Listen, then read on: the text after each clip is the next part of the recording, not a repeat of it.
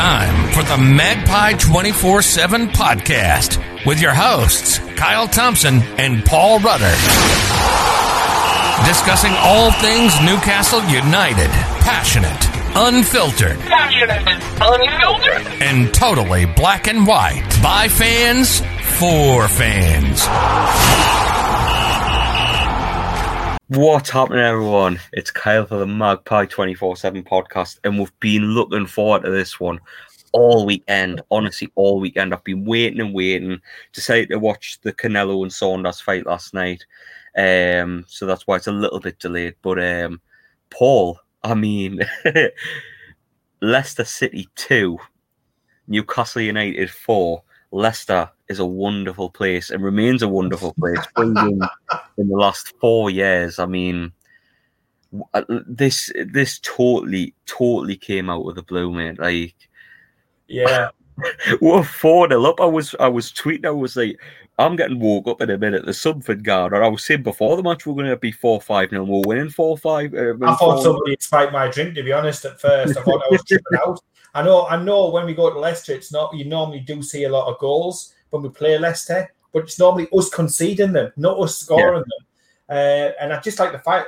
Just at this point, straight off the bat, thank Brendan Rodgers for um, doing such a fantastic job for Newcastle and, and, and talking up Newcastle so so well. Whilst the rest of his team, by the looks of it, just thought, that's Newcastle. Uh, this will be an absolute shower piece of piss. Um, they took us totally and utterly um, for granted. The thought that steamroll through us like we, we did, yeah. like the Arsenal team did uh, no, last time out. And uh, I said to you off camera that the performance that we got was the performance that we were all probably expecting against Arsenal, but they saved yeah. it for a week. And boy, fantastic. Best result of the season, best performance of the best season, arguably the best performance under Bruce. Um, and although, again, we didn't dominate possession of this, that, and the other, what we did do is we were really, really smart with it. We've got a striker up top, mate, who is an absolute goal whore oh and is, is is determined.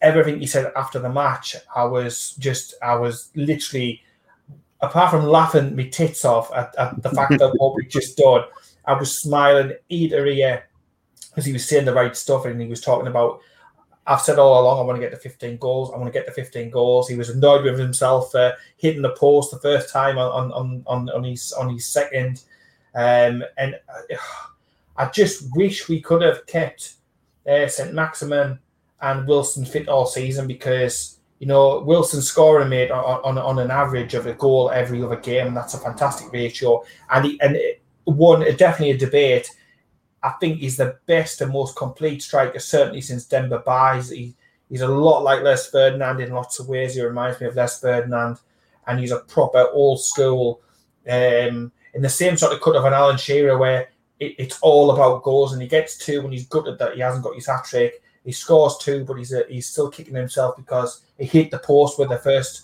of the second goals. Yeah. And it's that obsession with scoring that you don't see from a Joelinton that you don't see from some of the other countless amount of strikers that we've had. But for me, uh, to, to Nick and Mike Ashley for pound for pound, whatever way you want to, to look at it, he is the best complete striker since Demba Ba, and I, I love Demba Ba a bit.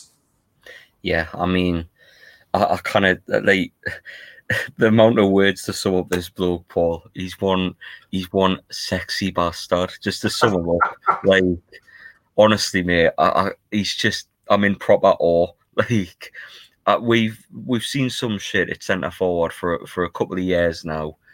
Like we've seen Riviere, Xisco, Joelinton, Shaw. Like, yeah, like we've seen some crap up front, mate. But we've seen some we've seen some good forwards as well, Remy, Ba. Yeah. But uh, you, you, you're totally right. I mean, he's he, like in terms of a complete striker holding up the ball, the, the, the obsession, the drive to score him goals, the mentality. I mean, he he, he scored. He, he's disappointed at how he scored his second goal. Like that's what you want to hear. That is what you want to hear. It's just 23 starts, mate, this season. I've got the numbers here 23 starts, 2,086 minutes, 12 goals, 5 assists, 20 shots on target. And this from a Newcastle team who, for 99% of the season, have been allergic to possession. Imagine what he could have done if we'd actually had some more of the ball, if we'd have uh, Yeah. played like we did last night against your Sheffield United, your Wolves, your Villas, your uh, your Brightons of, of the world. Imagine what he, he could have uh, got if Newcastle were set up better. If we hadn't have been playing Bruce ball all season, if we had a competent manager, because we'll get to Bruce in, in, in you know in, in a minute with all due respect, but twelve goals from like like I said, twenty three starts. It's not talked about enough, mate. No, it, it, it's not. And, and, and how we and he doesn't get in, in you know involved in the England setup. It's more evidence of how biased that Gareth Southgate is at the end of the day. Um, those are fantastic for me, fantastic numbers, and we like we have not had it. Uh, and I know you touched upon we've had some good strikers. Salomon Rondon, we would have both have been desperate to snap up uh, after he completed his loan in Newcastle. But uh, this lad is is is, is something else. I think Rondon it, it worked very well in a certain type of situation um, and formation, and he did a cracking job. Don't get me wrong, but Callum Wilson is a much more rounded, all round striker. And it, and if you're if you're one of the midfielders for Newcastle, um, and you see Callum Wilson in front of you, it's got to up your up your levels by a few percent because he, he leads the line so well. He's a fantastic focal point. He can drift onto the right and allow somebody else to come into the middle. He's clever. He's intelligent. His movement's good. Uh, he's good with his head. He's good with his feet. Um, and he's alert and he's bright. And again, I- I'll go back to Joelinton. We talk about football intelligence, uh, and I critiqued Joelinton throughout the season for not. He's a fantastic athlete, uh, and, you know, and he's built in the right ways. But if you look at Callum Wilson, he's built in the right ways, and Yeah. he's got football intelligence. And he Well, just look- well, the look the run. the right run for the fourth goal tells you all you need you need the fourth goal. The, the, the run for the fourth goal tells you all you need to know about Callum Wilson. Ahead of his defender, ahead of the game, great finish. Uh, well, he hit the post and he was disappointed with that, but like the just the run, it just shows the, the football intelligence And the, the angle, the angle, I thought, oh, it's gone, it's gone. But to, to again to get it back and, and yeah, more strikers would have switched off and thought, yeah, but no, he was still alert to it and is literally so so quick and onto it and could react faster than any of the Leicester defenders. And may I say as well, when I was thanking Brendan Rodgers, I forgot to thank the Leicester defence because thanks to your little Cruyff turns and your little shorts and stuff like this, you were absolutely bitched out by the Newcastle Newcastle attack. That that is a case. I, I just got a, a feel from watching the match, personally for me, and I'm taking nothing away from Newcastle because I thought we played uh, really, really well as a as a counter attacking uh, side with pace and purpose uh, on, on the on the break. But regardless to what the manager said, Brendan Rodgers, the Leicester players were, I think, a little bit big time Charlie, a little bit too big for the boots. They underestimated Newcastle. You do not fanny about on your own 18 yard box, mate, trying little stupid turns and stuff like this. It's not street football. Uh, you're not five or six goals up and you can afford to take a chance. Uh, no, you deal with Well, the one- deal with the danger properly. And I tell you something: if if they had had uh, a Paul Dummett in their side, the the game could have been a lot lot different. And I think again, it's another person that we'll we'll be getting on on this podcast, eh, the Paul Dummett Appreciation Society, because again, that lad doesn't get the credit he he, deserves. But talk, yeah, talk about fannying about. I would have been. I mean, as a Newcastle supporter, I was delighted that he was fannying around. Um, but if that was a Newcastle player, if that was uh, a Joelinton or somebody like that, or Jonjo Shelvey, have been getting pelters from the Newcastle fans, and right, Oh, right, 100%. no, rightly Yeah, so. rightly so. Well, thanks very, thanks very much, Leicester. Appreciate it. We needed that. Yeah, Brendan Rodgers made Steve Bruce the brilliant manager he said he was. How about that? But honestly, mate, we started really well. Um, Max, Maxi got a really good opportunity. The, the thing Aye. is, we we won, we, and Maxi really didn't contribute much, much to the game. He was just, he was just kind of there. He had his one chance in the first half where we cut them open with the pass. Wilson obviously split Maxi, and Should have scored. credit where credit's due. He should be scoring, but the save from Schmeichel was up nothing short of absolutely outstanding, mate. To be honest, uh, just like his dad rolling back the years with the with the the the, the stance he makes when when, when the one on one. But yeah, uh, honestly a brilliant save. I couldn't believe he missed it. I, thought, I thought if that was if that was a Joel in or a Shelvey, he might have, he, they might have called for his head a bit on Twitter, but um, we, kept going. We didn't let we didn't let that bother we. And like you say, is that we, we pounced on the opportunity. Um, Söyüncü going for a Cruyff turn. He had a flipping howler last night. He was He shit. did. Uh, well, just two nights ago now. But and uh, uh, and yet again, Joe Joe Willock, mate. I mean, we've spoke about this lad. What a flipping difference he's made to that midfield. All season we've had we've had players that haven't been able to get the ball up the field. They haven't been able to press properly because we've been fairly slow in midfield. slow Slow's an understatement. Static would probably be more of a realistic word. But he just Yeah. pounces straight on the opportunity, one on one. And I thought Schmeichel might have his number because of the save he made. But it's a it's a really tidy finish into the bottom right hand corner. And Willock again, mate, a four in his last four. And he didn't play that Burnley game or the Arsenal game because he because obviously he couldn't. But the last four Yeah, games, the the difference, the he difference scored four goals. Like You- You've got to think, mate. It, it's like a lot of people have been saying, and, and I, I bumped into um, a few Newcastle fans around here recently. But it, it, it's like the difference is made, and you, you, you, you've got to think why the hell have Arsenal let let him go? He's been such what we needed for so so long. He's everything that Jonjo Shelvey should be, and in the time that he's been on loan with us, uh, and the goals that he scored now, no Arsenal player has scored the amount of goals that Joe Willock has, has scored since he's joined Newcastle on loan. Um, and I just hope we are ourselves in the in the foot with regards to keeping hold of him. But everything that Arteta has said, and I, I do think he's made a bit of a mistake by letting them go, is that they are there are deep lying issues at Arsenal, and he wants a literally a clean slate, a wipe of the board. So it could well be, regardless to how well he's doing. My issue comes with will a Wolves come in for him? Will a Everton come in for him? Will an Aston Villa come in for him? Uh, yeah, you, you run out of superb, superlatives or whatever. Try to pronounce it. It's early, um, you know, for the lad. But he's a he's an old head on a young pair of shoulders. He's got energy. Um, and like I said, he is. He's everything that Jonjo Shelvey should be, but isn't. He will get back. He will put tackles in. He will get forward. He just finds space. He's full of running, and it's like he looks so so so much more fitter, athletic, hungry for success. And and we we've touched on it before on previous podcasts. We want to build a, a young, hungry team. We use the likes of Maxi as a blueprint. Get these players in who aren't really known, uh, you know, all all the way around, but are young, hungry, eager to prove a point. Have got Yeah. pace. Because if, if you look at our, our our our team, and you look at it on the Arsenal game, and people will say that there's the difference between Arsenal and this game is Joe Willock. I think it's it's it's far more from you know, far more from that. I think it was le- like legs in the center center of the park. Uh, you've got when you've got Joe Willock in there, and when you've got uh, Miggy, who's, who's playing out of position, he's doing the job for the team at the moment. Uh, but I thought he, he again, Miggy was absolutely great in that role yesterday. It again masks the fact that Jonjo does no running at all. He, he might as well cement his feet in, in, in, into the into the turf, as it were.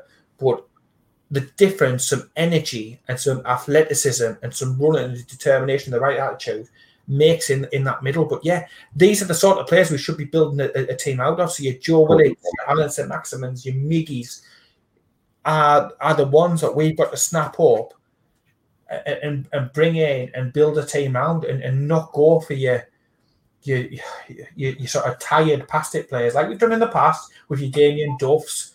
Uh, and then your modern day version of your Damien Duff is, is your Jonjo Shelvey's and stuff like this. And then we need to mix it up with your proven quality, like Callum Wilson's. And then look what we can do. Leicester, mate, should be the blueprint for Newcastle. Totally, not being honest. yeah, I was listening to Mick Laws about it, um, and you know I've got a lot of time and I have a lot of respect for that man's opinions. and, and this this is this is what we need to be. We need to ditch this this old guard that's probably overstayed its welcome a little bit. And I, you know, I don't think John Joe had his worst game yesterday for Newcastle, but he might do one or two half decent performances over the course of the season, mate. But it's it's not enough, and I'm excited about the prospect of a of uh, maybe playing an Isaac Hayden together with Willock, together with Miggy, or you know, to drop Sean.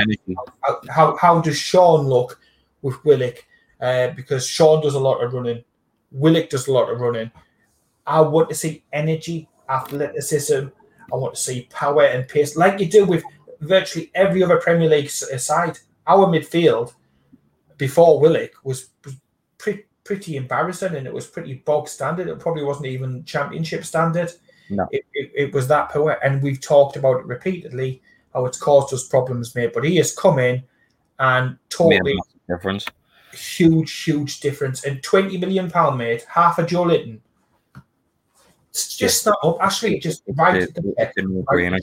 It is a no-brainer. Like Willock came in and done something a midfielder hasn't done for Newcastle for best part of two years, probably since Shelvey at West Ham last year, and we're more than three two. Um, the midfield. He Yeah. totally bossed the midfield. Like the talk about Tielemans, the talk about Ndidi, like these good midfielder. He had them on toast, mate. He sorted them well out, man.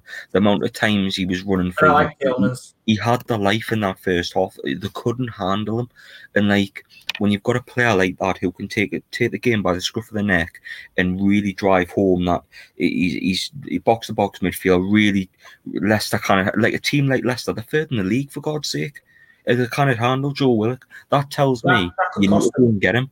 Because I haven't seen that from Shelvey. I mean, we've, we've singled out Shelvey, but I'd say Shelvey, Hayden, um, Hendrick, Sean, Matty. I haven't seen a midfielder dominate a game like that for Newcastle for a long, long time, and it's really Yeah, refreshing to see a midfielder take a game like that and prove that he should be in the team. Because the fact that he was on the bench for a couple of games and he still maintained the scoring record tells you exactly what you need to know. It's not a super sub thing. It's it's the player is flipping class, and Newcastle need to sign him. It's not a case of Rondon. It's not a case of Remy of old where we've not took the chance to sign these loan players. We've got to take this may take over or no takeover. Takeover happens. You've still got to sign Joe Willock. He still needs to be the first player you sign because that lad has a lot of potential. Gets Well, the there's right. a rumor, isn't there? There's rumors, mate. Thirty million pound is supposedly the war chest that, that he's got, and any money that he uh, can create and generate. This is taking the takeover to one side from from from the planning perspective, from Lee Charnley's side. Uh, there's thirty million pound to go and invest there now. It may take twenty million pound of that to get him in. Um, I'd do it. I, I'll- I, I would- do it. I mean, even if it even if it meant we could only get them in for a, another loan, I'd still do that with the hope that at the end of the loan we can then look again towards bringing them in if money is is that tight. But I, I would bring him in. I'd give him um, a, a longer contract. I think he's, he's feeling the love from the Newcastle fans. Although obviously we're not in the stadium uh, at the moment on social he's media. doing for work. Yeah, and, and if you comp- if you compare that, uh, and I've been checking out some of the Arsenal, um, you know, message boards and stuff like that. Uh, some of the comments when he actually left the club to join Newcastle were quite shocking. Uh, I'd say a good uh, two thirds of the comments were quite negative toward the lad. Um, you know, Arsenal fans it's- No. you know, at the end of the day, he's done better than any of the other midfielders that they've got. But I think that they're a club who would prefer, in my, in my opinion, I may be wrong, shoot me down if I'm wrong, but um, they are a club who would much prefer to bring in a foreign player from abroad uh, for, you know, 10, 15, 20, 30, 40 million pound just to sort of stroke the ego and pet the egos rather than invest in the youth. And their youth system is a fantastic system, and it's one of the legacies I think of. Uh, No, Arsenal it's just that, mate. uh, who again hounded out out of the club, but you know, there's no doubt uh, Joe Willock or however he wants to pronounce his name out on the Sky interview afterwards. Um, he has a lot of love and connection and affinity with with the club uh, down there. Uh, but I think Newcastle is a is a perfect a perfect fit for him. Uh, do I think he could probably go on above Newcastle? Well, if Newcastle stay as we are at the moment, probably yes. Uh, he has got that much potential. He should be an international player of the future. You you you would think, but if Newcastle can grow, if Newcastle can get the takeover that we deserve, and things start progressing on the pitch, again, I'd be happy. I, I've said this to you, mate, a hundred times before. I'm not after the superstar uh, signings and some people are going, oh well, you the reason you want this takeover is you'd be the richest club in the world, and it's, it's not because of that. It's for a fresh start and signing young, exciting players like Joe Willocks, like your Alan St. Maximins, like your Miggy Almirons. I'd like to do that and mixing them in with some good youth prospects coming through the team. So the next generation of your your Paul, uh, you know, your Paul Dummets, your next generation of maybe a Tim Crowder we brought in and put in through the the youth structure of, of of uh, you know of Newcastle and so on and so forth, or another Sean or anything else like that, or your next Andy Carroll. Um, that's that's what excites me. So there's no doubt. I just think Bruce has got to stop fanning around and talking in riddles like this. Oh, we'll talk when we're safe. We are safe now, barring a goal difference catastrophe, which would I suppose maybe you could argue be typical Newcastle. We are safe now we need to be talking to these players. We need to be having conversations.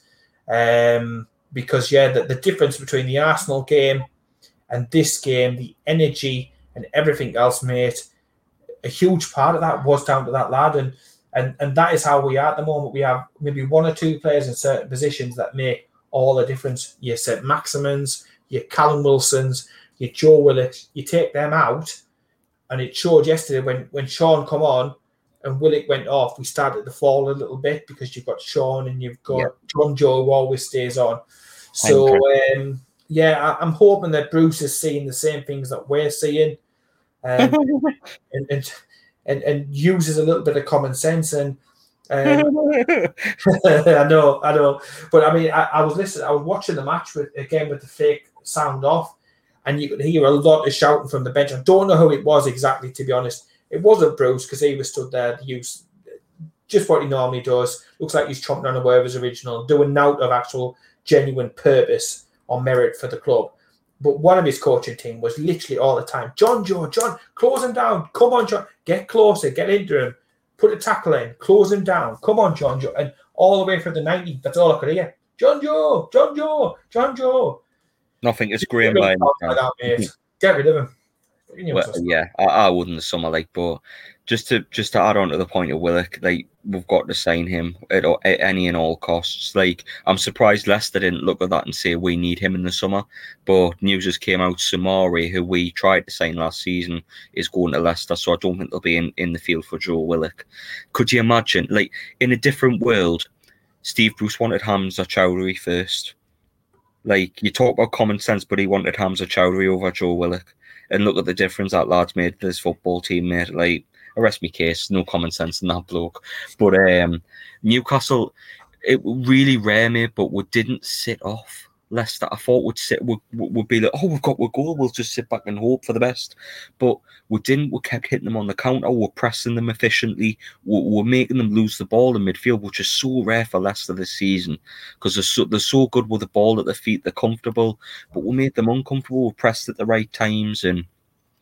The second goal, mate, comes from a set piece. We've been shite at set pieces this season, and yeah, Paul Dummett with a header, so so rare. Like it, it was, it, it looked like first five years. Yeah, his first one since uh, that volley against Man United, the free free. The year we went down, but um, no, it, it, like just just to see Paul Dummett score was really um. Well, first and foremost, it was surprising because it went two 0 up at the, at the King Power, but like. I just, just choked up a drink when I went in. I about what the what the fuck's this? What? And then you look at him like Paul Dummett, really, Paul Dummett. You just can't believe Like it, it, was, it, was, great, it was great to see though, but I thought Schmeichel could have saved it actually, given the ASM shot that he saved. I thought yeah. he could have done a header, but I'm not. I'm not. I don't give a shit. It goes in. You, would want, yeah. Ideally, you'd want that header going in one of the far corners to give the goalkeeper as little chance as possible to make a save. But it went.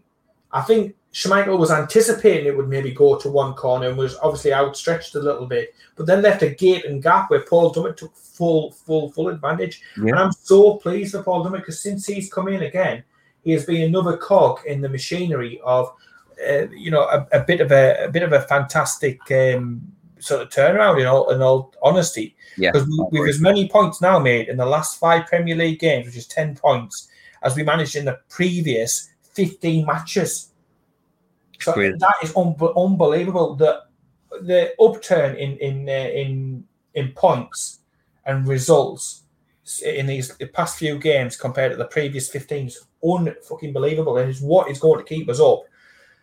Um, but, but don't make no doubt about it. We've got to make some good, positive decisions early on this summer because we can't afford another season like this. Because people will say, "Oh, the Newcastle fans have been fickle on this, that, and the other." No, there was a real and a definite possibility that during those 15 games we were going to go down. We were laughing, mate. After breaking our foot, we, we laughed and joked. Do you remember what we said about Rob? And Rob will be listening to this, right? He predicted Oh, five against uh, Arsenal, and we said back we won't score five goals between now and the end of the season. And then what do we go and do? We score four in the I next made game bet, afterwards. I? I made a Yeah. bet last week. I says five goals between now and the end of the season. I'll buy him a You'll right win the- now. So if we score next week, or it's Sheffield United or Fulham, um, that will Rob a Ribena. So Rob, yeah, I'll have to buy a Ribena next season, lad. But, um, no, it, it, it was it was just it was nice to see Paul Paul Dummett score, mate, because like he, you're right. Since a couple of these players have came back into the team after Brighton, a couple of changes were made. Um, obviously Paul Dummett came in, Ritchie came in, um, more just more industrious players that have kind of picked the team up a little bit. There's another one needs a lot of credit. Willock, um, the talent of Maximin, who's obviously seen the quality in the games, and Wilson, like they they they've been the overall quality that's dragged us through. But these industrious players that have kept the team mobilised, they've they've worked really hard, um, and helped keep this team up. I mean, Matt Ritchie gets all the plaudits and rightly so. But I think Dummett deserves a little bit of credit as well. Barring the own goal he tried to score against Burnley, he's been nothing short of a, brilliant mate. And the goal, I think he really deserved it after the past couple of weeks of really grafting and, and giving everything for Newcastle because he always seems to go under the radar, Dummett. He really does. But fair play to him. I mean, he's one of the defenders I keep in the summer because obviously looking at looking at with defence at, at the minute, you probably see Clark hasn't looked great. Ferry played well last night, but he hasn't looked great as- of late either. And with the links of Aja, um, Lascelles coming back, Schär reportedly signing a new contract, and Dummett, there's your four defenders next season. So Lejeune, um, Clark, and Ferry may be out the door. That's if Ferry doesn't sign a new contract, so there could be five their centre backs. But I think days are numbered for Clark, sadly. But um, just to see Dummett get get a girl on the score sheet, mate, I think that's a, a well deserving. But again, think he deserves a lot more from the fan base than, than what he gets. I think he gets a little bit of a raw deal. I know when we were at St James's, you hear lots of things about Paul Dummett and stuff like that. But you know, he never complains when he's dropped out of the team. I know he's a little bit injury prone in this, that, and the other. Uh, he clearly is a passionate uh, supporter of Newcastle. He comes in, he gives his all, he does his best, he never lets you down. He's he's one of those players who'll always be a sort of uh, uh, you know your seven out of tens and stuff. And I think, like you said, with Ritchie coming back in, who clearly passionate and articulate, you've got Paul Dummett who's trying to do things in, in, in the right way. And and these sort of players, we can, I don't think we can risk losing them all at once. Are putting the club and the badge before their own personal thing. Ritchie wanted to leave for personal and family reasons to go back down south, but he hasn't whinged and complained and moaned about it. He's got on with it and he's done a fantastic job for Newcastle and he still puts in fantastic committed performances. He was he was carrying an injury last week against uh, Arsenal, um, but I, I think I think the Arsenal game you, you've got to sort of look at it as a bit of a blip.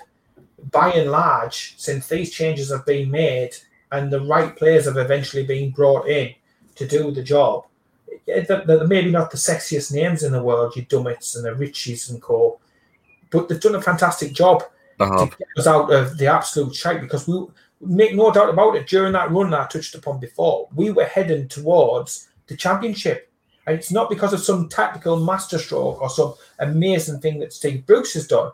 We've done this in spite of Bruce, and I'm still very much uh, Bruce out. And I think common sense would say get to the uh, get to the summer and then bring somebody else in who's more uh, equipped for it. He's paid to win football matches. We've won a few football matches recently, but that still doesn't paper over the cracks. That I think with this team, it has been capable Yeah, of the more over the season than what he's got out of it. Maybe we shouldn't be. They've reduced Newcastle fans down to being so over the top that we're going to probably finish still fourth bottom. I still see the bigger picture, and I still think a club of our size, with the infrastructure we've got, with the players that we've got, uh, and everything else, should be doing better than scrapping it out with Burnley for the wooden spoon.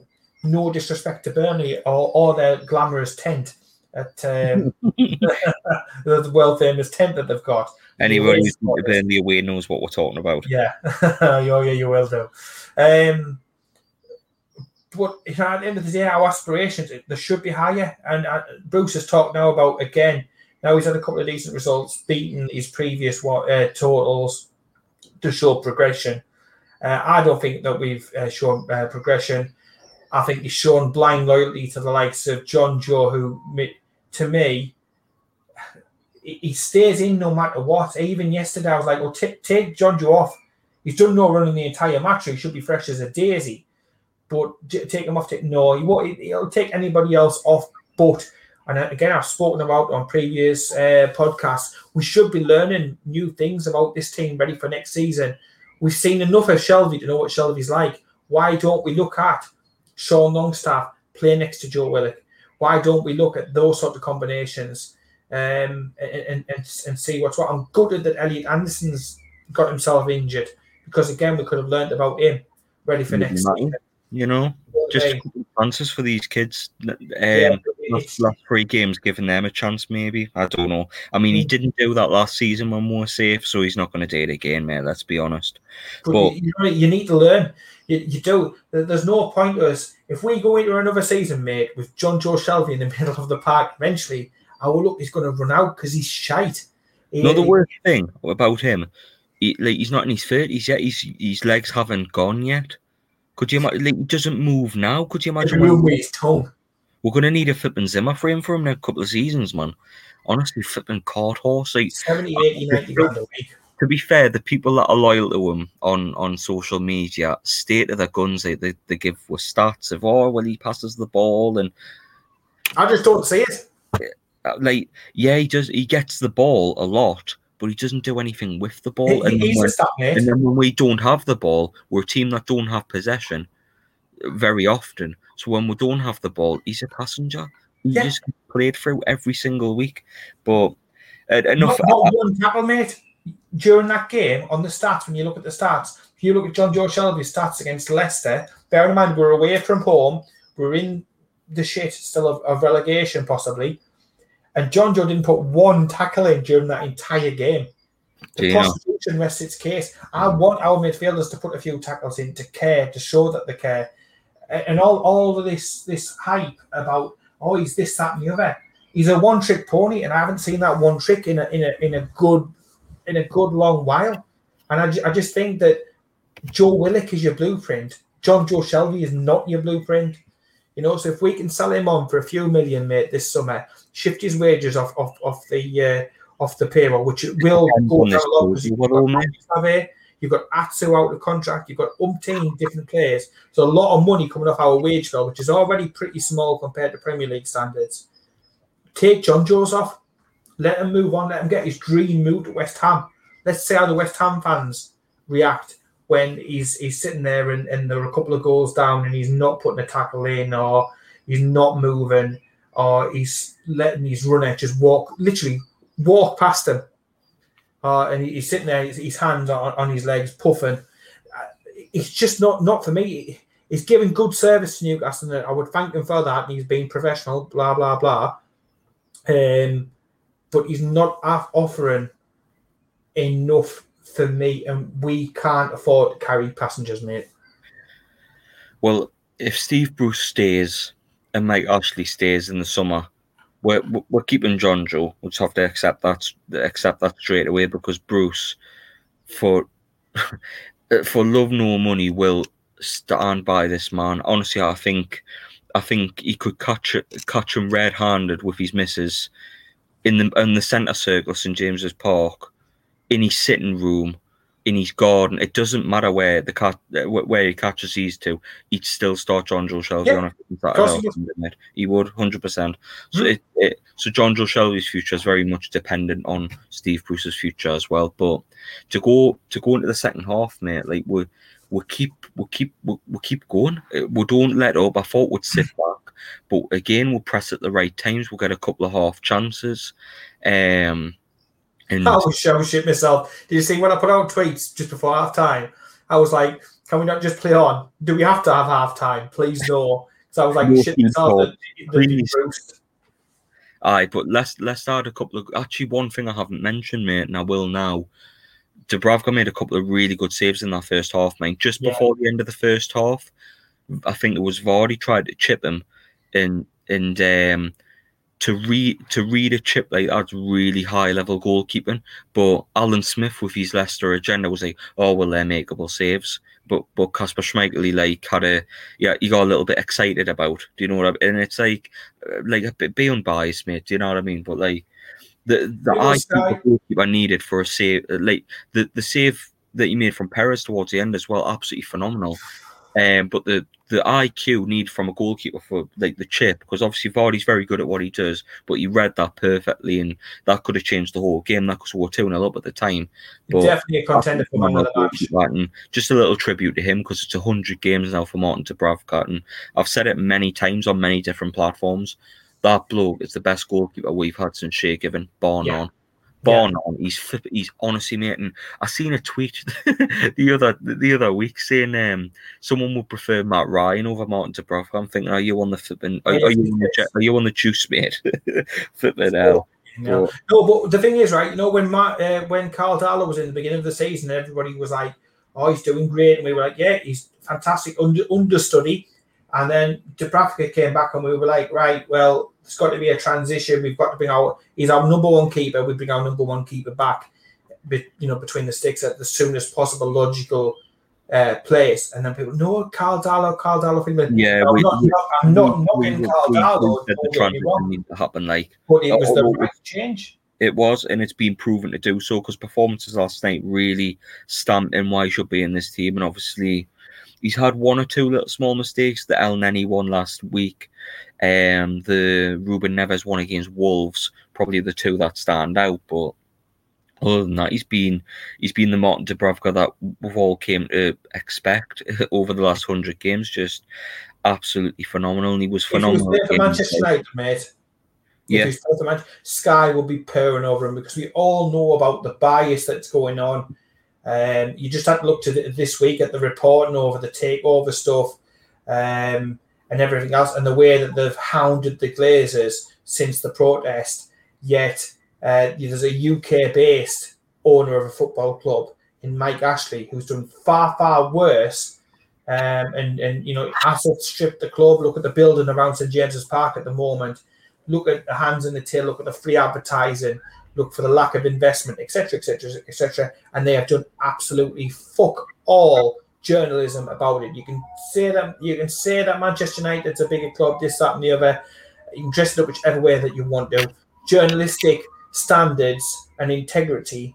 Um, yeah, they're clearly not at Sky Sports because um, yeah, that, on a on a side uh, note this week that really really ground ground my gears uh, how they've been you know going on over over all of that. But yes Sky just biased yeah, every match on the on the lead up to the match. And the, the Leicester game was no different. You're talking about every other game but the Newcastle game that's just about to kick off. The commentary teams are shite. Uh, the commentary teams are biased. But yeah, if Dubravka was playing for a Manchester United, they'd be bigging them up like they do De Gea, and I think De Gea has far more mistakes than what a Martin Dubravka has. Uh, and I personally think that I'd rather have Dubravka than De Gea any day of the week, mate. I don't know what you'll think about that, but I think he's a Yeah, better that? best keepers in the league. I've argued that many a times with me mates who are both Man United fans. Uh, De Gea versus versus the Dubravka. The Dubravka's way more solid, especially the last couple of seasons. But um, the second half, mate, uh, we'll, we'll keep we'll keep playing well. Obviously, Leicester had a couple of chances. We had a couple of chances, but we we'll cut them open with his third goal. Um, Callum Wilson. He likes the second half goal, doesn't he? I mean, every every goal he scored's been in the second half. Twelve goals this season. It's, um, it's some stat that mind. But um, It's just like watching Brazil. it was uh, uh, again ex- exactly what you'd expect from Callum Wilson for one goal, no messing about, goes around Schmeichel, blasts it home. 3 0. Dream territory nosebleed, but we'll be at we're, we're, at the time we we're 13th. Like 13th. I was treating like a girl at this They point. won in the league. Yeah, at this point though, you're looking, and if if somebody didn't know football and they they they just switched on, you just said, "Who who's the team?" Uh, you know, trying to get into the Champions League, and who's the team that's struggling to stay up? And you would have said the other way around. But I was treated like a girl, and Mrs. Kerry was like, "Oh, will you shut up? Will you shut? The stop screaming! Stop!" And I was like, I was like, "This is." You know, I, I feel like my eyes are just totally and utterly failing me. I'm like, I better get to Barnard Castle as soon as possible, get my eyes sorted. Um, Well, we took it it was it was unbelievable. I was oh, I was complete. I was just like a little girl. I was just properly like ah. Well, it's it very rarely happens, mate. I mean, if you if you followed this podcast for the for the entirety of the season, and if you have, thank you for that, by the way. But if you have, there's been a lot of negative podcasts. There's been a lot of shouting. There's been a lot of frustration, and that and that echoes through the fan base. It's not just us. Do you know what I mean? There's loads of there's loads of fans that been being frustrated, being unhappy. But I, I just felt like last night was well, Friday night was was for the fans because like would deserve that man on and off the field takeover, no takeover, flipping Qatar court cases, uh, yeah, BS politics coming into it. politics. The flip, I mean, this takeovers went from pillar to post. It's went from Boris Johnson's desk to Joe- to flipping Biden's desk to Mohammed bin Salman's desk to flipping Qatari desk. It's been all over the bastard world. This flipping takeover off the field and then on the field, it's been horrible. It's been slow, and some of the performances as a fan is some of the worst I've seen. So for what to be three 0 up the King Power felt weird for one, but I was I wish you could have been there, mate. I was I was enjoying a game of football, and like I was joking on, and like the, the day before, uh, Hebburn Town and Consett doing the FA Vase, and I was saying that's the best game of football from a northeast team I've seen about two and a half years. you know what I mean? Uh, So to see your team play well and and and thriving and playing to a strengths with what better with what better players, and Wilson just driving in on goal for the third, it was just it was just a nice nice relief to just be like, I can enjoy my football team for once instead of because even when we've won this season, Paul, we've been like the performance was a bit shit, but oh, we'll put, uh, but we got the result though. Oh well, we'll be happy about that.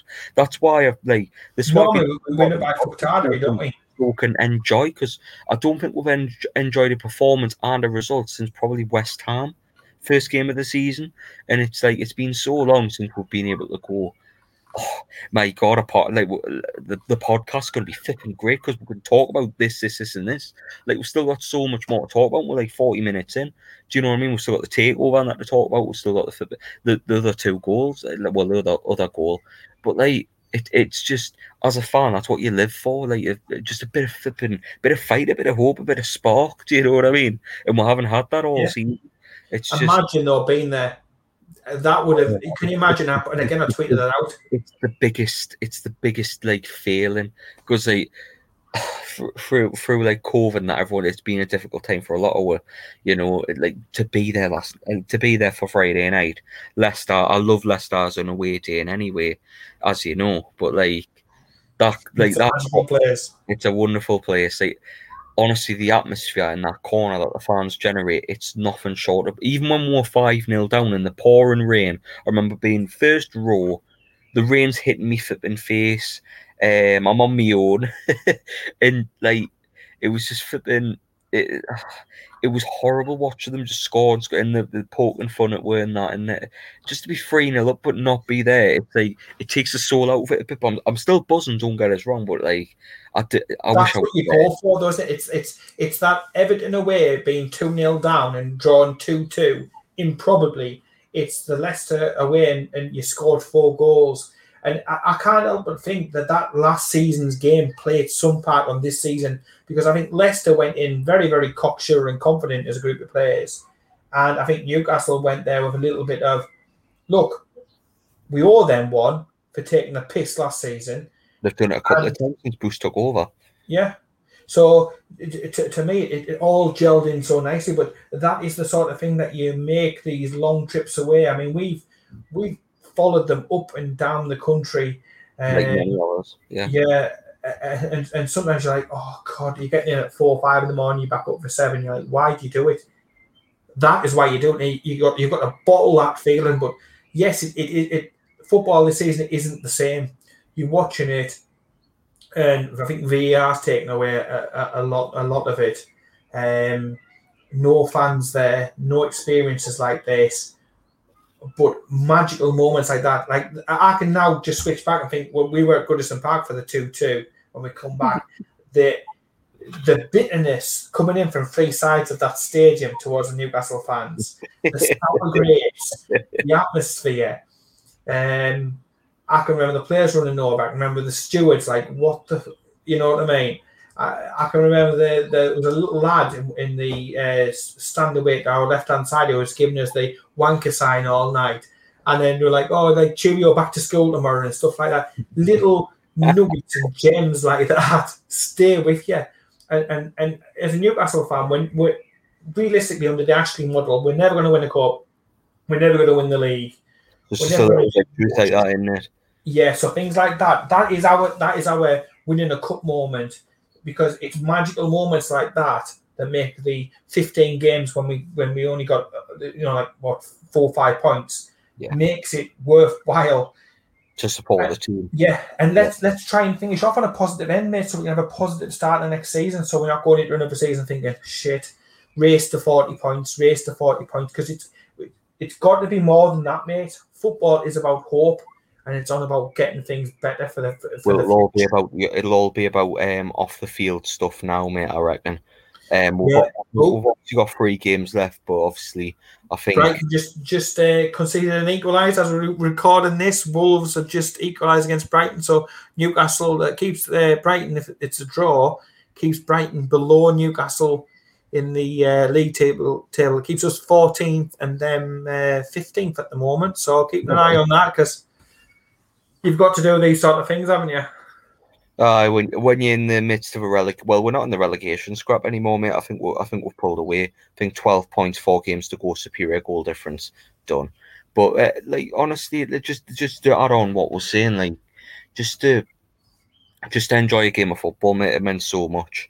Um, and then we and then we'll score the fourth not long after. What a great bit of football, I tell you. Lovely. The ball in midfield from Willock. Willock um, bitching about Söyüncü like a little child. he wins the ball back and we'll pass it back to the goalkeeper like we usually flip flipping do.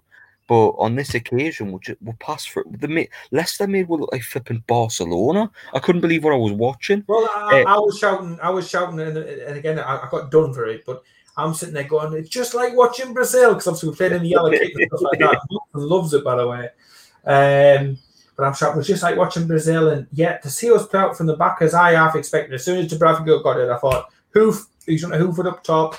But no, we didn't. We looked again calm, composed. But if you haven't, if you've only seen the highlights of the match of the day, go back, see the whole match, and watch this goal the build up play to it because it, it's the build up, mate, that makes it. And the absolutely, and I mean, it's literally filth of a pass from Miguel Almiron, who should get goal. One of the goals of the month. Beautiful yeah. team goal. Like if that was if that was a, if that was one of the big six, it would be repeated on Sky Sports every flipping day. It's, like a classic Arsenal goal when they were decent. Yeah, when they were decent, they're not. Not now. But like, yeah, it was it was just a it was just a filthy goal. We beat the press while passing from the back, and as you know, the three defenders on the field aren't known for passing the ball out well, but we managed to get it out from the back really comfortably. Shelvey has the ball in the middle. He, he makes a smart pass forward for once. Miggy with an unbelievable play through to Wilson, as we mentioned before, the IQ of the centre forward, taking it away from the defender and uh, going from there. But um, fantastic finish from Wilson. Uh, well, the, the, the, he gets a bit unlucky, lucky with the with the rebound off the post, but. I thought the angle was too tight on the follow up, mate. I must I must admit at first I thought he's gonna blast this over. It's too tight, too tight. But no, it, it was just the cherry on top of the cake because that pass, mate. I'm telling you now, and for all them people getting onto Miggy's back, he's playing in a different position. He's not a midfielder. He's a number ten, and he's playing great, there. Pass, great bit of creativity he's looked and you've got Joe Willock beside you who's got a little bit of pace and he's thought, fuck me, we can actually get about. We're we've got a little bit of something in the middle, and the the weight of the ball was absolutely beautiful. If it's overhit, underhit, that goal doesn't happen. It was perfect. Uh, and then, like I said, everything else about the goal, yeah, take away the fact he, he smacked the post, but he was alert to it, mate. It was a brilliant, fantastic goal by Newcastle. And that's the sort of football we want to play. We don't want to play Bruce Ball. Bruce Ball's shot. We've had it for long enough. That level of intricate play is like when you're watching an England game or an international or what, whatever, or if you're watching a European game and you're seeing two sides just passing quickly with pace, power, and purpose. That was it. That's in a nutshell what we want to ex- to expand on to get away from this Bruce Ball shit and Yeah. play more of that sort of football. Unbelievable goal, beautiful goal, joy to behold. Yeah, Four 0 like four. Unbelievable. Oh, I, I, like I was looking at the score, the score line on when it was on the telly and that, and I'm like, I just like, I was just completely like bedazzled. I was like, I'm waking up soon. Like, surely, Christ, someone's gonna, someone's gonna like shake his number. It's half time and we're four one down or something. It's But, like, a Carlsberg moment, isn't it? You're, you're thinking all of a sudden the the the, uh, the, the Saudi uh, PIF is going to walk out on the pitch, sign the contract, and just go, "There you go, perfect day, happy days." But yeah, it, it, it was just it was just crazy. It was just to be four 0 It was mad. But obviously, I think we got a bit too comfortable with the Bruce takes the wrong players off. Willock goes off. Um, who else did he take off? I think because we ended up with a midfield. I think he took Miggy off. He went We off. ended, we ended up with a midfield three of Hendrick, Sean, and Shelvey, and the Joel diff- Linton on, didn't the difference in energy was there to be seen because Leicester started getting a lot more freedom in the middle of the park because obviously the movement isn't there. Well, well intelligent movement anyway. Because obviously Sean has he's on and off games, and I think it, I don't think he was particularly there. Uh, Hendrick never has a good game, so and then you have Shelvey who doesn't move, but. Honestly, uh, the- w- we've, had a bit of a disaster to be honest. The last ten minutes, it went to four one. I'm thinking, like, I'm not insecure when it comes to Newcastle under Steve Bruce. I, I felt insecure about being four one up. I was thinking, oh, we're not going to see this out. You're That's thinking to yourself, only Bruce could cock this up. Yeah, exactly. And I was thinking, it's typical Steve Bruce. It's typical Newcastle under this flipping manager to throw it away after that first goal for Leicester, which, by the way, was a brilliant finish from Albrighton. I'm not quite sure where Ritchie and Dummett were in the whole thing, but like, um, It was a fantastic finish. That's probably the one mistake we made on the night. Um, beautiful finish from Albrighton, but I was starting to think, crap, like what what is it go, what what's it going what's going to happen now? Because like, are we going to fall to bits? And then when they scored the second, it didn't exactly fill us with comfort, and it was like it it was. It was a good goal by Iheanacho, but other than that, nobody's seen anything of him on, on the day. Like we had him pretty covered, and I know he's in good form in that. And they've probably got one eye on that FA Cup final, which I wish them all the best for, because like you says before, Leicester are the type of club Newcastle should be looking to Yeah. mould themselves like. So, uh, and with Leicester being a, a, a class away team, that I've got a bit of a soft spot for Leicester. So I wish them now put the best in the final. But like, yeah, just to just to just to see we compete with a team like that, mate, it's been, you know, just crazy in itself. But Yeah, us, us greedy we'll Charlie probably bastards. towards the end, a, a good goal from Iheanacho. Um, obviously four two, and then they give six minutes at a time, which I'm thinking, where the flipping hell you get six minutes from? Um, and then it falls to Perez, and then Oh, to yeah, you just thought that, unbelievable save. It's a point blank range, and you have to be positionally perfect to make a save like that. And Dubravka was like, to be fair to him, we'll keep the ball out. And I think once that once that shot was saved, I think Leicester kind of knew they weren't coming back. Um, so it was a sloppy end to what was probably the best performance under Steve Bruce's tenure. Um, who you give credit for the upturn in form? I mean, I, I I'm, I'm stubborn. I'm not going to give Steve Bruce credit because I don't feel he deserves it, mate. To be honest, I No, feel you've got, you've got to wear that out, mate, on the course of the season. You can't just. This is the thing. It's not a knee-jerk reaction. It's still very much Bruce out.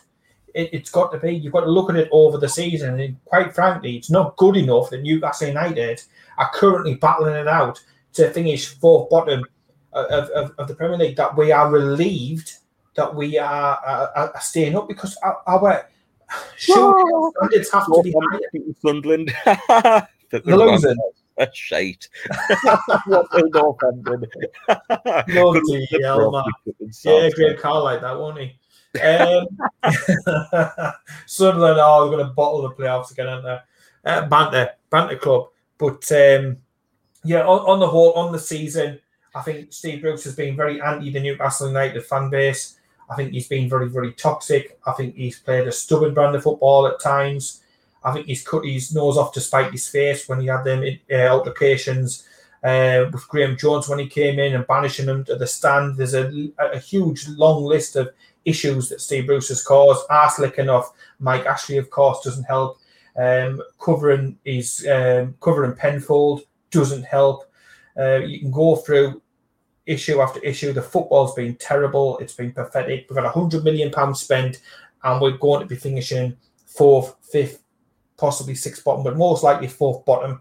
Looking at the fixtures and trying to crunch everything, um, you get you, you, get credit where credit's due. You oversaw a, a fantastic uh, victory, and you paid well and handsomely to give Newcastle fans and to give our football club um, victories but we should be doing a lot, lot better. Should we now, after a couple of seasons, mate, of being an established Premier League club, be having to constantly look over our shoulder first and foremost all the time? Why couldn't we ever try to target uh, the, the new Europe um, Conference League? Yeah. Give the fans a little bit of uh, something. I don't forget Brentford away. I think you should have been fired after that. I think you should have been fired after the Sheffield United game. So uh, yeah, I'll give him credit for the game yesterday because he, he was the manager who, who oversaw it. Uh, but I think it's got a lot more to do with um, Callum Wilson coming back, Allan Saint-Maximin coming back. I think it's got a lot more to do with that because ultimately he can whinge and bitch and say about injuries, but he's the man who's made the squad mate, so it's down to him. It's down to him. But I will say that that uh, match yesterday was the first time that we've beaten a team who's third in the table by two or more goals for the first time since December 2001 when we beat Arsenal 3 1 away under Bobby Robson. Um, so you, you, you've got to give credit, but it's those sort of performances and results made are the exception and they're not the rule. If if Steve Bruce was getting results like that more often than, than not, Newcastle fans would be happy with him. But let's face it, mate, this is very much the exception to the rule. The rule is okay, shit Bruce Ball. 75th, 76th game in charge, maybe coming up to 80 games in charge. Yeah. And that's the his squad, his team, performance. Yeah, pretty much. And and even when we've played really well, we look like we're going to bottle it towards the end. West Ham last year, Bournemouth, uh, Leicester, uh, you know, so it, we've got it in. We're still ah, the way to cock it up. But yeah, great performance. I'd probably put it down to Graeme Jones because I think it, what I'm going to try and theorize this with is like the difference in how we're set up. Because if you look at it towards the start of this, the start of the season when we're playing five at the back, we had ten men behind the ball, one man up front, hoping for the best, hoping Maxi can run 20, 30, 40 yards, pick up a pass and get a goal from it. Um, no structure, no anything, just sitting back waiting to be hammered of any given team, any given week. And then when Graeme Jones came in, you look at the difference with a five man at the back formation, wing backs formation, similar to what Roberto Martinez played at Wigan, where he was where he was coached. Um, we're more dynamic, we'll press more, we'll get about them in the midfield, we'll press at different times. Whereas when before Graeme Jones came in in a five man five at the back formation, we didn't press at all. We just kind of sat off and, and didn't press as a team. One player would press and another one wouldn't, and it seemed disjointed. But we looked more in sync. We looked more. We looked more at it with a five at the back formation since Graeme Jones has came in. So I, I know the mates in the media, Bruce, won't give they won't talk about Graeme Jones. They probably they'll probably say, oh, since Graeme Jones came in, there's been a little bit of help for Steve Bruce. But you'll give you they'll be, oh, we'll give Steve Bruce credit. He's been great. He's been fantastic. He's had an amazing season. He's a fantastic man, even though he's a shit landlord. But like, it, it's it, uh, for me. I think the tur- the turning point for Newcastle to stay up was was a, a couple of things. Unbelievably, getting beat off Brighton. Graeme Jones coming in, where results start to slowly pick up, and then it and then it switched when we started bringing players in to help that formation work. Um, so Wilson, Willock, Maxi, Ritchie, Dummett, players that are getting back into the squad. That's a turning point for me because we managed to pick up some important results. And if Fulham fail to win tomorrow, fail to win tomorrow night against Burnley, and Burnley are fighting for their lives as well, so it's a big game for Burnley. It's not as like they're on the beach. Then Newcastle will be safe, and it, I think we're safe now. I'm gonna even put the title bollocks it, but like, yeah, it, it just we've mathematically uh, picked, safe, and, and then who knows what happened because we're not we're not dragged into the mire now. We're not looking over our shoulder. We're not getting the the media the media flipping want of oh Fulham versus Newcastle on the final day. Winner stays up. They're not going to get. Been a circus, mate. Sky would have lapped it. Yeah, well, just like they did when Bury and flipping Bolton were nearly out of business with a countdown clock on that. They, they thrive on teams being um, teams struggling and stuff, especially with the relegation fighting the build it up as survival day and all this flipping bollocks. Todd are struggling. Uh, Brighton, who I've been reduced to 10 men, I've had Dunk sent off. I've just conceded in, in, stoppage time at the end of the game. Wolves take the lead, which keeps Brighton well and truly below us. We've got two points above them now. They'll stay in 15th. We'll stay 14th. Uh, Sunderland have equalised, I'm, I'm, afraid to say, but they're going to finish the season fourth for going to the playoffs. It's the mighty Northampton. Yes, Northampton Town. Well, Leicester, they're drawn at home to Northampton. levels, levels. But uh, yeah, I mean, this is the thing, and this is what Bruce Ball's reduced us to, mate. Well, you have to look uh, because because the mentality at the club has been wrong for so long. We're constantly looking down, and despite the fact we're being with 12 points clear, with 12 points left to play, we're that much used to disappointment at the football club that mentally, as a fan base, we're trained to think until it's 100% mathematically impossible to balls it up, then we're, we're, we're totally worried. Of course, we'll be keeping our eye across the game tomorrow. It's a totally only natural. I just hope that, I mean, if it ends a draw, that's fantastic. Uh, and then hopefully, again, if you're listening to the rumours and the rumblings on social media, it may have a knock on with regards to the takeover and things speeding up. It may, it will definitely have a knock on effect with regards to contracts because the likes of Paul Dummett and Co. are being told, subject to staying in the league, we will extend your contract by a year, this, that, and the other. Uh, so Schär will stay, um, Gayle will stay. Uh, Carroll's going to be let go regardless, according to what I read in the Times recently. Uh, but there's quite a few contract issues that need to be sorted out. And that's only going to happen, Nate, what, what, once our Premier League safety is sorted, because that's the way that we, we, operate. Every season we may go down. That's the mentality of the club. So they won't do anything until Premier League's uh, survival has been 100% mathematically sorted. So let's let's all be Burnley supporters on Monday. Uh, either a win or preferably a draw because it keeps them. Yeah.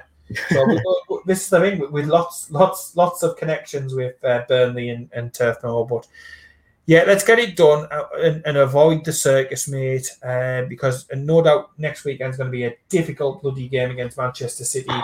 They need to win. They, they need to win now, don't they, for the Premier League? Um, they're, they're, coming to for the yeah. Premier looking to win the Premier League, so it's not going to be an easy afternoon. For and they've had a wake up call with the Leicester game, mate they'll be sitting there thinking to themselves, Leicester took these lads lightly, and they did Leicester over. So they they'll be a lot more alert and this that and the other, and, and you have to worry with the with the plethora of quality talent. Their bench mate would walk into our first team, a lot of them. So it's going to be a difficult game, but let's get survival sorted and then take our medicine against Manchester City because we expect that to be taking some medicine. And then to go into the last two games of the season seeing whether Callum Wilson can get to his 15 goals that he's, he's targeted. Uh, and let's see if we can get another six points and push up um, and try and avoid, you know, it would be nice not to finish fourth bottom, mate. Uh, and every position in the Premier League is worth a couple of million pounds. So if you can finish four or five positions higher, and I'm looking at the table at the moment, we're on 39 points. Crystal Palace two points ahead of us. Um, obviously, the Wolves are away now. So if we can finish 13 14, it's certainly a lot better than uh, finishing uh, in seven, you know, seventeenth, and literally Yeah. wooden spoon of, Kind of of, flat, of to survival.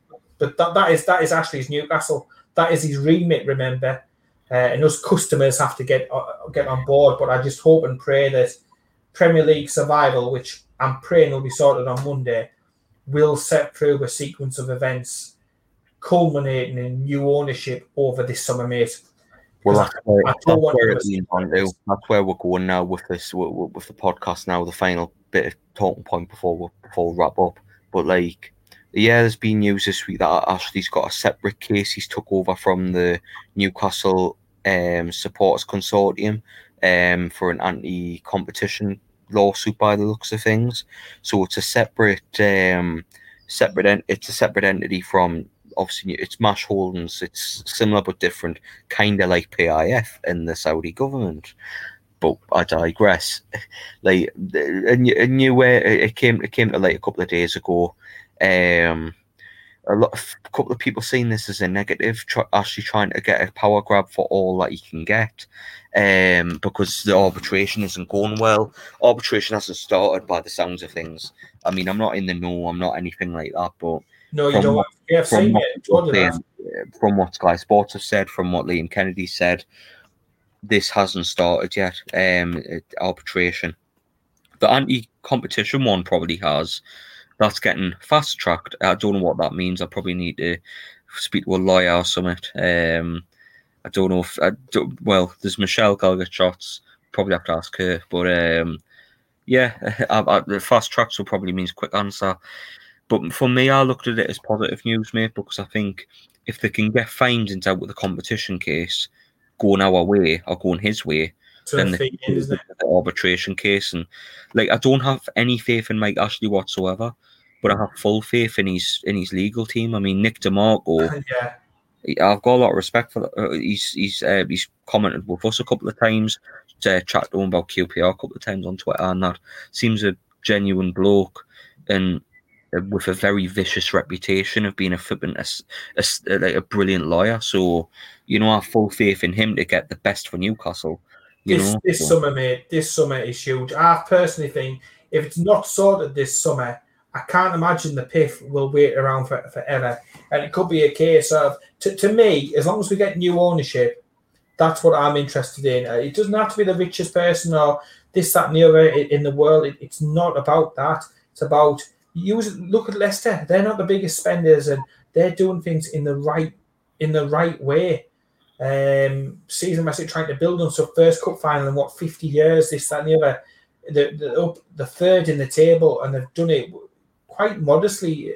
Or you know, in, in Premier League terms, if you look compare it to a Manchester City or a or a, or a Chelsea or you know whatnot who just bought the league. But I just think this summer it, it's it's really really big. It's really really huge. Part of me thinks there's going to be a shortage of money in the game. And with everything that's gone on with regards to the top six, I think Ashley's put this other legal thing in, which could basically happen within a month. It could happen within a month. Um, now that's going to make a lot of documents to be handed over legally. Uh, it's going to air a lot of dirty laundry in public, and I think he thinks that can give the other uh, side of it with Nick De Marco uh, as much help as, as possible. There's a different legal team looking after both of these legal cases.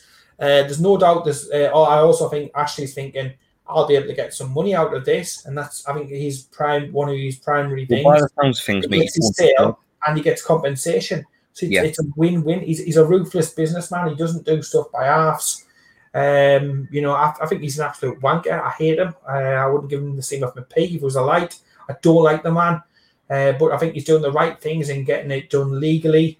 Uh, he's getting the best in the field to be able to represent him and his interests. Um, and if and if Mike Ashley wasn't benefiting out of it, he, he wouldn't be doing this. If, if he was going to give it, give us, you know, to, to the Saudis or, or, or this, that, and the other, and you think, oh, what what, what a good lad. He, he's wrote all that money off. He's doing it for the good of the club. He's not, mate. He's doing it for the good of his own bank balance at the end of the day and to prop up his top brand. Uh, but I just think this summer is going to be huge. Um, I think Premier League survival could well trigger, trigger more things off. Arbitration is either, again, it, it's only what you can sort of gauge on on on uh, social media. I don't work for KFC, so I'm not in the know. Um, but at the end of the day, it's either started or starting the arbitration process. This could well, this other legal case could well throw up some nice little gems to be able to uh, to help that along, and it may force extra legal pressures, extra costs at a time when the Premier League is not going to be cash rich because of all the things that have gone over the past year. Could force the situation. They're going to have to look at the fact that they need fresh money coming into the game. Um, I read some ridiculous stuff like, oh, they want to buy Manchester United. Oh, oh, it's a load of absolute shite, in my opinion. I think Newcastle's the only game in town at the moment. See what this summer brings. I think if this summer uh, doesn't bring a takeover, then I think Ashley um, needs to listen to, to other people because how long can you be go kicking the ball down the road, mate? Which is what we've done season after season after season. Because I'm not convinced. we'll have- uh, I'm not convinced we'll have full attendances at St James's Park next season under the current ownership with the remit, as we keep getting told, just to stay in the league, no cup runs, blah blah blah. Our fans deserve better. We deserve a fresh start. Uh, the Premier League mate have been caught with their pants down over this greedy six fast, this European Super League fast. Punish. Yeah, uh, yeah. Again, yeah, absolutely disgusting that there's still been no real punishment. They've been knocked off a few committees and stuff like that. What a load of shite! They just put somebody else in there from the club to represent them. Um, there should have been points deductions. There should have been heavy fines. There should have been maybe banned from European competition for a number of years. Five percent revenue off UEFA. It's taking the piss. These are some of these, like Manchester City. They're a country. They're a state and you, you're on about taking five percent off, off off the off the winnings away from them. Whoop de fucking doodah. Seemed Uh, to work for yeah. them. Seemed to work for them then. Takeovers. Yeah, it, it, it Um, did. I mean, uh, for, I just pray it goes through, mate. Not only the politics, I just want it to go want it to go through. I just as we're doing this now, all sorts of shit's kicking off in that uh, Wolves Brighton game. Brighton have had obviously had a player sent off dunk during the game, which is going to hamper them for uh, for the games for the rest of the season, which is Yeah. hopefully going to make sure that they're not going to get too many points and we stay above them. But uh, more drama after the final whistle. Neal, uh, Neal uh, Maupay has been shown a red card for mouthing off at the referee, so he'll be suspended as well. So that's two players that they've got um, they won't have for the rest of the season. So again, I don't think what he's we're actually used to. going down now, though, mate. To be honest, I think both, I think both Newcastle and Brighton are staying up. I think the way it is now, just positions, mate, and just just finances. To, to make now win that, four that's games more what. I'm towards. Fulham, uh, Fulham have to win four games to stay up. And like, do you see them going to Old Trafford and winning? Do you, do you see them beating Southampton? I mean, they could beat Southampton and Burnley in the next two, but they've got to play. They've got to go to Old Trafford. They've got to play us. You know, there's three winnable games for them there, but even then, that's that's that's not enough um, for them. They're, they're, in the they're in the shit like Paul massively. But I'm not asked about Fulham. I'm, I'm, I was only asked about Fulham when we were close to them. Uh, we're not now, so I'll watch tomorrow night in hope that we'll go mathematically safe. But hopefully, the next time I watch Fulham will be the last game of the season because I honestly they're tiresome to watch, mate. It's enough watching Newcastle with that and shit as well. A lot of plaudits for Scott Parker. You know, an experienced manager coming in, saying the right things, doing the right things. Uh, maybe his inexperience has maybe cost him a little bit as well because he hasn't had that experience to be able to to because let's face it, mate. Uh, they had two opportunities to drag us into the relegation zone, mate. And, and if they had have done that, it may have been a different kettle of fish that we're talking about right now. But he failed to do that at the critical times. And Bruce, to give him a little bit of credit, and maybe an ounce knob worth of credit, um, he has overseen, probably because our better players have come back, an upturn in, in form over these last uh, last few games. You mentioned it before. The industrious players, along with the talents, Yeah. Yeah, and so back injury. So for me, it's, for me, for me, it's not Bruce. It's more Graeme Jones, and I explained why before. But like, yeah, it's it, it, it it's it's it's a relief that we're staying up. But obviously, we're t- we're not. Our eyes now turn to the summer. Hopefully, arbitration goes our way, and then hopefully we're going to next season.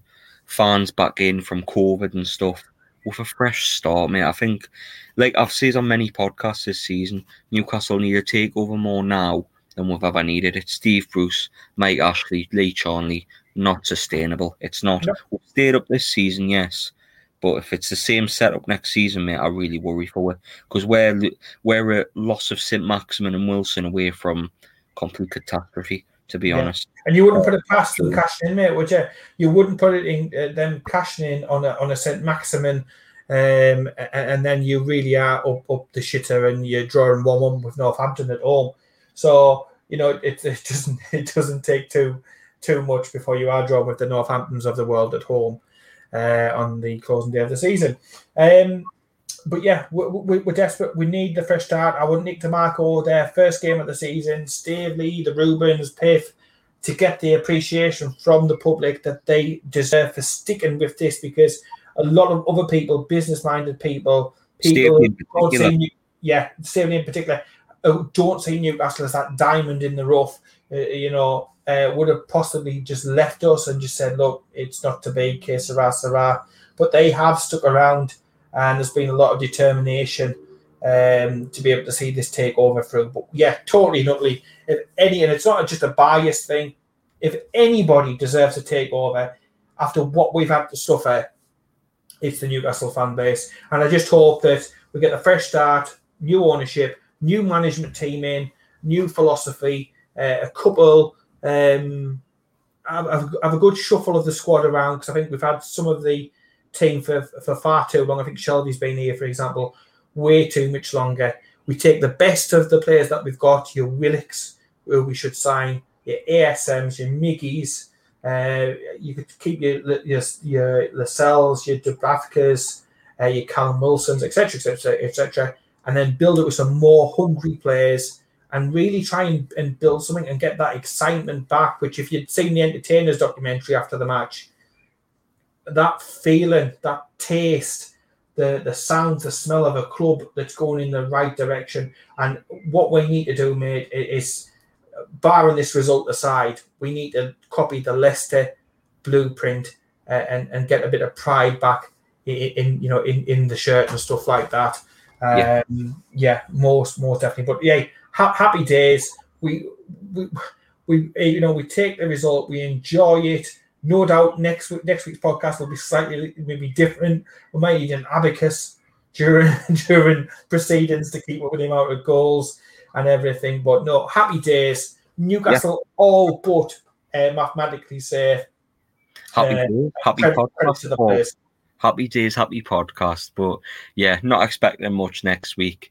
Um, No, just a- I wouldn't say that last week though. a, good, a good a good performance, I think, um, is what is what we need. But um, yeah, but yeah, I'm just relieved that we're that we're staying up. It's been a lot of um, lot of lows this season in terms of Newcastle, um, and very few highs. But this is one of the highs. It's one of the good podcasts, mate. So yeah, I've enjoyed it. I've been looking forward to it. And so I've, I've been uh, I've, I'm happy to get this out for everybody uh, that's stuck with and enjoyed listening to the podcast throughout the season. Um, YouTube coming soon, Paul. So it'll I be know, exactly I the know. I same. can't wait. Looking forward to it. yeah, it'll be exactly the same. The podcast will not change in the slightest.